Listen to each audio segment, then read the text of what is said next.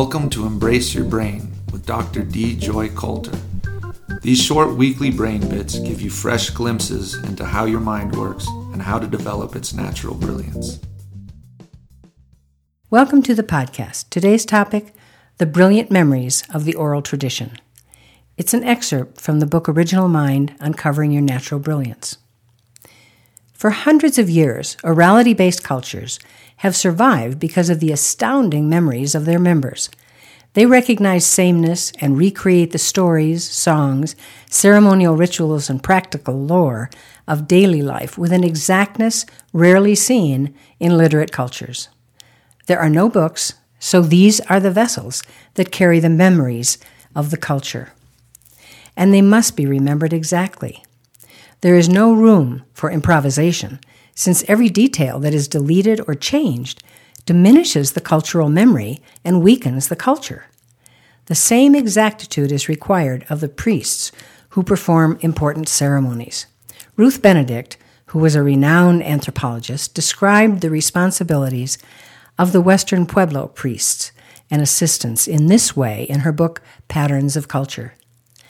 No field of activity compares with ritual for foremost place in their attention. It requires the memorizing of an amount of word perfect ritual that our less trained minds find staggering. This observation was echoed in the introduction to the book Indian Oratory as follows Ritual prayers, often lasting for hours, had to be recited without error or the omission of a single syllable the slightest deviation would interfere with the results sought through the ritual and might have a far reaching effect upon the health, crops, hunting, and welfare of the people of the tribe. This book offers an amazing compilation of the speeches of chieftains, spanning more than 150 years, and makes note of the amazing memory of the speaker and the ability of the listener to remember what was said. Usually, white traders or settlers would make notes as they heard these speeches and then translate their notes into English.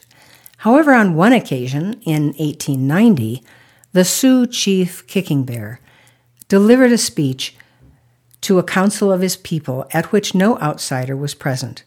And yet, that speech was in the collection.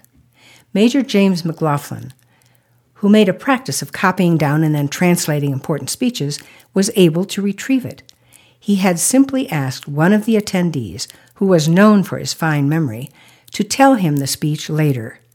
While we might try to reconstruct uh, construct a speech by saying, well, and then he said, or he talked about, and admitting to whole chunks that we couldn't recall at all, Shortbull recited the 1500 word speech verbatim, without any side comments. To give you some idea of that feat, each section of this book runs about 1,500 words, and he had only once heard the speech. This quality of immersion in the moment is aided by living in a culture that doesn't spend time addressing what hasn't happened yet.